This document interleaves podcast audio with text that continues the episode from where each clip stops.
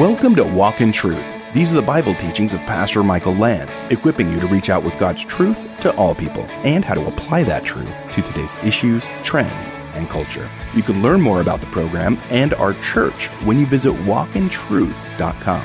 Now here's Pastor Michael's teaching in Philippians 3, verses 12 through 16, called Press On. Philippians 3, 12 through 16 reads this way. The message, press on. Not that I have already obtained it or have already become perfect, but I press on, Philippians 3:12, so that I may lay hold of that for which also I was laid hold of by Christ Jesus. Brethren, I do not regard myself as having laid hold of it yet, but one thing I do, forgetting what lies behind and reaching forward to what lies ahead, I press on toward the goal for the prize of the upward call of God in Christ Jesus. 15. Let us, therefore, as many as are perfect, have this attitude. And if in anything you have a different attitude, God will reveal that also to you. However, let us keep living by the same standard to which we have attained. Heavenly Father, thank you for your living word. This is the word of God, profitable for all of us, powerful, searching, beautiful as it nourishes the soul, challenging as it exhorts us to love and good deeds. We're grateful to sit before it, to hear the counsel from the God of the Word. May your Word be a lamp to our feet and a light to our path, Father. We know it is. May it encourage us and nourish our souls. May it be manna for today.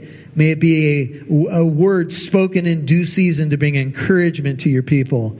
May you draw every one of us closer to you and those who don't know you for the first time to come to know you. We lay everything at your feet, Father. May your will be done. In Christ's name, and all God's people said, amen. Amen. Hey, by the way, just a couple of quick things to pray over. A young lady named Brianna, who's the granddaughter of a precious couple, part of our church family, has gone off to Ukraine with a team to deliver supplies to that war-torn area, a very dangerous area. Her name is Brianna, going with a team from her home fellowship. So we're going to pray for Brianna. And then I just wanted to let you know really quick that Bill and Shirley White, Shirley oversees our Sweet Fellowship, and Bill does a bunch of different ministries, precious couple in this fellowship. They were in a motorcycle accident, and Shirley's in a coma right now and has some bleeding on her brain. And it's a pretty serious situation for Shirley. Bill's okay. I mean, he's got some road rash and he's beat up a little bit, but our prayers need to go toward Shirley. So let's pray for both of those. Father, for Brianna and that team, we want to ask that you would just give traveling mercy to and from Ukraine and wherever they're going to be, Lord. Please protect them as they reach out with the love of Jesus to those who are hurting. We pray that people will see their good works and glorify our Father who's in heaven, that it would be a light to those who feel like they're in darkness. Please just surround that team. They're walking into some, very dangerous situations. And I just pray that you would be just putting a hedge about them at every turn, Lord. Bless them with blessings unexpected and just beautiful fruit from this trip in Jesus' name. And then, Lord, for Bill and Shirley, we just pray, Lord, this is a difficult situation, but we're going to just pray in faith with one heart for healing for Shirley right now. Please just heal her brain, heal whatever needs a touch. We know that her ribs and her pelvis have been affected. And we're just asking for your mercy in the name of Jesus to flow out in healing. We believe, Lord, and we're asking for your mercy. And then for any unspoken prayer requests in this room related to health or whatever it may be, I ask that you'd extend your hand and mercifully touch your people today. In Jesus' name, and all God's people said, amen. Well, today we're privileged to have a famous text before us, Philippians 3, 12 through 16. And Paul uses a athletic metaphor to drive his point home today, a metaphor or an illustration from sports. Now, when Paul uses sports illustrations, he is speaking my language. I don't know if he's speaking your language, but he is speaking mine. Now, back in the day when the Apostle Paul was alive on the planet, of course, he's since gone home to be with the Lord, they held the Olympic Games. They began in Greece, as many of you know, and then there were some variations in different cities of the games in different places. Many scholars believe that two possibilities exist for the metaphor that Paul uses in the text. One is the possibility of a chariot race. So back in the day, they had these chariot racers where they would go around the track, etc. But most scholars agree that Paul is picking up a metaphor from running. And this would be the idea of running either a sprint or a marathon. Most of you have heard in your Christian life that the Christian life is not a sprint. It is a marathon. And of course, they would have different lengths of races, just like we have today in the Olympic Games. You know, it could be a shorter race. It could be a marathon. And most agree, there's no doubt that Paul's using a sports metaphor, but most agree it comes from the world of running. Now, in our day and age, we might think of illustrations from football, basketball, baseball, track and field, whatever it may be. And for me, there's a play in NFL history that captures the kind of moment that I think Paul's after in our text. It's Super Bowl 43. It's the Pittsburgh Steelers against the St. Louis Cardinals, and here's the play. It's just 30 seconds, but I think you'll find it kind of cool. I did. Then came the most fateful moment of Super Bowl 43. 18 seconds left of the second quarter. First and goal, Arizona at the 2-yard line. Steelers show blitz. He throws the pass up. It's going to be picked up. James Harrison has it. He's running up the sideline. 25, 30, 35, 40. Still on his feet at the 45. And down. No, he's still on his feet. Here comes Harrison jumping over people to the 20, the 15, the 10. Now,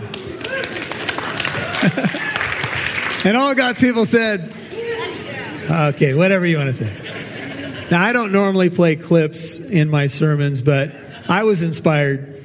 Now, I will say this. That was a turning point in Super Bowl 43. The Cardinals were threatening. That was a 100-yard interception return with no time left on the clock in the second quarter. It kind of turned the whole game around for the Steelers. Some of you have heard Kurt Warner's story, which I think they just made a movie about Kurt Warner's story. He's a committed believer. Did you see Kurt Warner get smashed by the Steelers as they were returning that? And I love Kurt Warner, but there I was rejoicing that Kurt Warner was not able to make that tackle. If you can't tell, I am a Pittsburgh Steeler fan. But anyway, thank you. So there's some booze over here. I knew this was going to divide the church, but anyway. Now, I played that so you could know that the Apostle Paul appears to be a sports fan. And I know that there's a lot of not so great stuff happening in sports today. And I'm just going to say that you'll have to follow your conscience in terms of what you view and why you view it. But Paul was a sports fan. And he used, at least on 3 or 4 occasions, sports metaphors. And sports metaphors do have value because they do speak of individual accomplishment, perseverance, teamwork, things like that. They do give us some insights into spiritual life. And we all need all the help we can get. And Paul does use that here. And here's what he's kind of piggybacking on. He's just said in Philippians 3:10, his goal in life is that I may know him, Christ, and the power of his resurrection and the fellowship of his sufferings, being conformed to his death, in order that I may attain the resurrection or to the resurrection from the dead. Now, when we were together a few weeks ago and we looked at this text, I told you that Paul may be saying that I want to live in such a way that the resurrection life that's already in me by the power of the Spirit, I would stand up in my culture and show who I am and where I'm headed. I haven't attained the resurrection yet. I'm not in the eternal state. I'm not resurrected yet, but that is my ultimate goal. But as I live on the earth, Paul might say, I want my life to be anticipating that day when I cross the finish line and when I hear my Lord say, well done, good and faithful servant. So I want my life to match who I am and my destiny, you might say. And I believe this is what Paul is after. But you probably notice in verse 12 that he said, but Not that I have already obtained it. He's still speaking now of the resurrection from the dead. Or have already become perfect. But I press on, and there's our title. I have not already obtained it. Now, at this point, in my calculations, Paul's been a Christian for 30 years. Paul's not talking about his salvation. We can't attain salvation. We don't work for salvation. Salvation is a gift from God. And the Lord Jesus met Paul on the road to Damascus and, of course, radically saved him. So Paul's not talking about salvation here. He's talking about the goal of living his life in the resurrection power of Christ and even in the fellowship of his sufferings.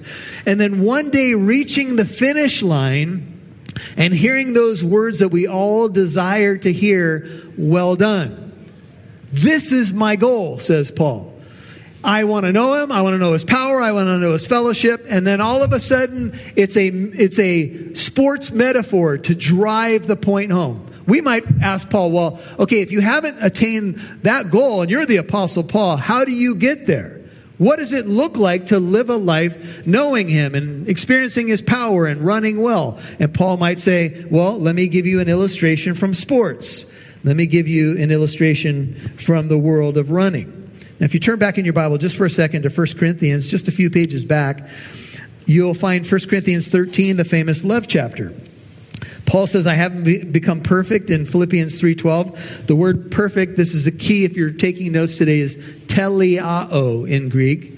And when you look up the word in Greek lexicons, it just simply means mature, finished, complete. And Paul says, I haven't yet arrived. I haven't gotten to the finish line yet. In 1 Corinthians 13, right after Paul talks about all these beautiful realities of love, he says in verse 8, love never fails. 1 Corinthians 13:8. If there are gifts of prophecy, they will be done away. If there are tongues, they will cease. If there is knowledge, it will be done away. For we know in part, and we prophesy in part. Verse 10. But when the perfect comes, now that's the same word there. When the perfect comes, then the partial will be done away. You'll hear more from Pastor Michael in a moment. Thanks for tuning in to Walk in Truth today. Did you know there's more where that came from? Download the Living Truth app to listen to more of Pastor Michael's teachings whenever you want. You can even watch videos. And if you're local to Southern California, you can get updates on church events, new studies, and more. Download the free Living Truth app today. Hello, I'm Rob Newton, producer of Walk in Truth with Pastor Michael Lance. Thank you to all our Walk in Truth partners for your financial support. We are over halfway through this year, and you have raised over $30,000 to support our mission of being on the radio and podcast, equipping people with God's truth. Now, we have more opportunities to broadcast Walk in Truth on more radio stations. That means we can serve more communities with Pastor Michael's unique way of teaching through the Bible. Radio is still strongly used by people all over the world. Not everyone gets to use podcast and stream on their phone, but radio in a car or at home is still free for listeners. Most listeners who reach out to Walk in Truth are listening on the radio. Now our audience is growing, and so are the opportunities. We would love to expand the program, and we need your help to do it. It costs thousands of dollars for airtime, and we could use more Walk in Truth partners. Are you blessed by Pastor Michael's teachings? Are you learning? Are you being challenged? We hope to reach more people like you. Would you please consider becoming a $20 monthly Walk in Truth partner? We are looking for at least 200 more listeners to help continue our mission to equip the body of Christ. Right now, our church and current Walk in Truth partners help pay the bills, but we would like to become fully funded by listeners. This will make it so what we have from the church can be used for expansion. Please sign up to become a Walk in Truth partner on walkintruth.com and click donate, or call 844-48-TRUTH. Again, become a $20 monthly partner by visiting walkintruth.com and click donate, or call 844-48-TRUTH. We'd love to see who's listening, so please connect with us on Facebook, Twitter, or Instagram. Just do a search for Walk in Truth Show. Now, back to Pastor Michael Lance right here on Walk in Truth. If you turn back in your Bible just for a second to 1 Corinthians, just a few pages back, you'll find 1 Corinthians 13, the famous love chapter. Paul says, I haven't become perfect in Philippians 3:12. The word perfect, this is a key if you're taking notes today, is teliao in Greek. And when you look up the word in Greek lexicons, it just simply means mature, finished, complete. And Paul says, I haven't yet arrived. I haven't gotten to the finish line yet.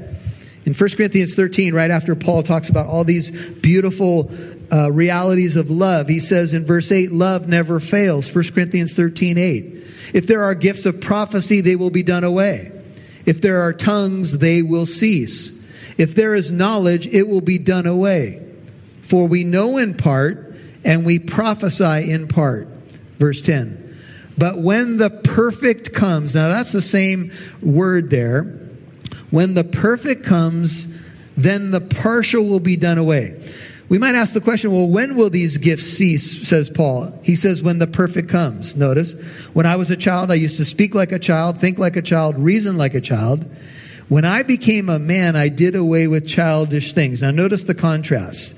Now we see in a mirror dimly, then face to face in the perfect state. Now I know in part as I live this life and run this race. Then I will know fully in the perfect state, just as I also have been fully known. Now faith, hope, love abide these three. But the greatest of these is love. And then Paul will say, pursue love. Yet desire earnestly spiritual gifts. There's still stuff to pursue, like love, like godliness, like hospitality, and there's many other gifts that you will see. Paul will say, flee these things, pursue these things. And here is what Paul is talking about. He's saying, even though you are saved by grace through faith, and it's not a result of works, there are things still to flee from and things still to pursue. And right back we go to the sports metaphor. Things to run after, like love and godliness and character and all of these things. And Paul is getting at this in 1 Corinthians 13. When will we finally arrive? When will we be perfect? At the second coming of the Lord Jesus Christ, when we are resurrected in glorified bodies. Amen? We've experienced salvation. We're going through a process of sanctification. One day we will reach the place of glorification. Those are the three tenses of salvation. We're saved. You could say also we're being saved. We are being sanctified. And one day when we hit the finish line, we will be glorified. We haven't arrived yet. Paul might say I've got an amen over here. That's good. We haven't arrived yet, right? We haven't reached the destination yet, but we are running the race with an eye on the finish line. We are running the race with an eye on the prize. Any good runner will tell you, you got to keep your head up when you're running. You got to not look backwards because that'll break your rhythm. You need to get a good pace going and keep your eyes ahead. Some years ago, I did some running. Today, I cannot run. My knees are shot. But many days ago, I took up some running. And when I first started running, I couldn't go very far. But once I got going, I could run several miles. I had a little course when we lived in Orange. I would go up a couple hills, down a couple hills. And my stamina increased the more I trained. The more I ran, the stronger I became. And I think this is what Paul is getting at. The more you run this race, the more you face obstacles. I remember running and everything in my humanity was like, shut it down and go have a donut. Can I get a witness? Anybody? What are you doing? Running. Who thought of such a thing? Up a hill, down a hill. Come on, shut it down. And there's thresholds as an athlete, and marathon runners will tell you this, where everything in your body says stop, give up, do something else, but you pass through thresholds and fresh doses of endorphins will come into your body and you'll be able to keep going. And this is the reality in sports, and this is the reality in spiritual life. Every time we feel like we have nothing more to give, fresh power from the Holy Spirit comes in, amen? And we keep running. We got to keep on running with our eyes on the goal. This is the key. Now, flip over to Hebrews chapter 12. The writer of Hebrews also picking up a sports illustration, and he goes into the world of running again. And right after he deals with this great hall of faith, as we often call it, all these people who went before us like Abraham and Moses and David and ran the race and had their ups and downs and finished the race with endurance.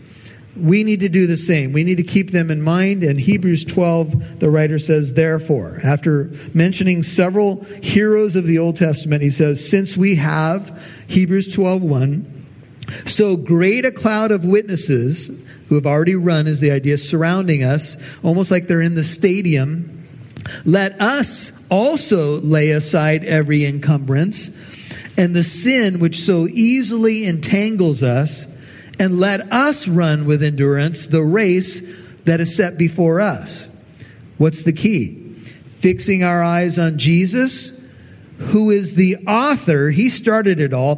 He who began a good work in you, Philippians 1:6, will complete it until the day of Christ. He's the author and the perfecter of our faith. You know what that word perfecter is? The same Greek root, teliao.